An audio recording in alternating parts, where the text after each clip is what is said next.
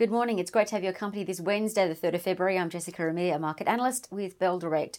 Well, overnight in the US and yesterday on the ASX, I guess you could say normalcy returned to markets. What a relief. And funnily enough, economic and company news drove share price growth, and that's how it should be in theory. The S&P 500 up 1.4%, the Nasdaq up 1.6.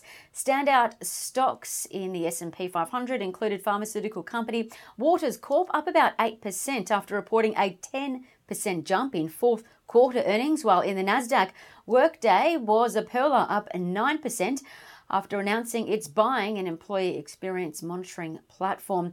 Whereas those specky stocks that have been dominating headlines went the other way, GameStop shares fell 60% overnight, losing half of its value in just two days, while AMC Entertainment lost 41%. So, Robinhood investors perhaps are realizing that earnings drive share price growth and they've perhaps been investing into companies with high debt and falling earnings and that are operating in shrinking industries. So that's something to think about.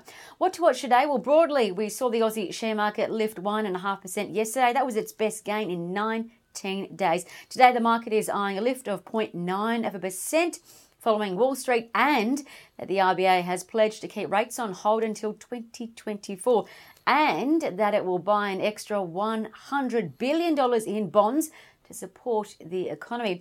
As for reporting season results to watch today, packaging company Amcor reports as well as BWP Trust, which is the Bunnings landlord.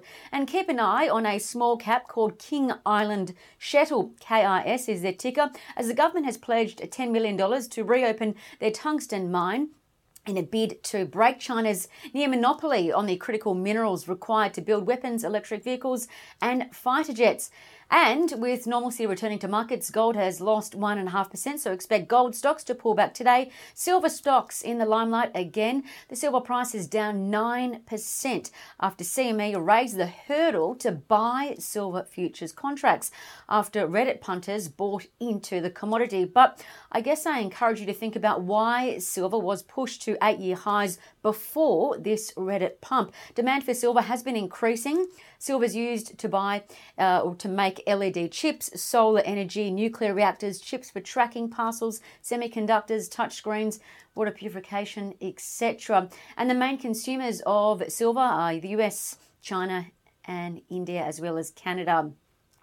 Oil jumped 2.4% overnight. It's now at a year high $54.85 US. So maybe it's time to look at those oil stocks. If you already haven't, keep in mind that Goldman Sachs is expecting the oil price in July to hit 65 bucks US. I'd also today be watching the nickel cobalt company GME Resources. Their shares continue to reverse again after dropping 13% yesterday. So let's see what happens to them today.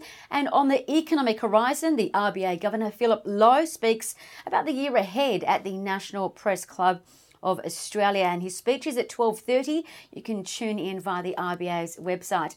As for trading ideas that could be worth your consideration, firstly GR Engineering was upgraded by Bell Potter with a $1.45 target after GR increased their revenue targets.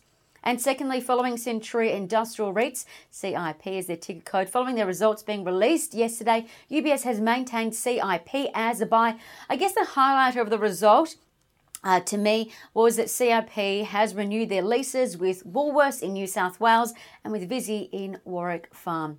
And separately, last but not least, Ava Risk Group, AVA, Southern Cross Media SXL, and Charter Hall Social Infrastructure REIT, CQE, could be worth a look. They're giving off strong bullish charting signals, according to Trading Central. I'm Jessica Amir with Bell Direct. Stay safe. Happy trading.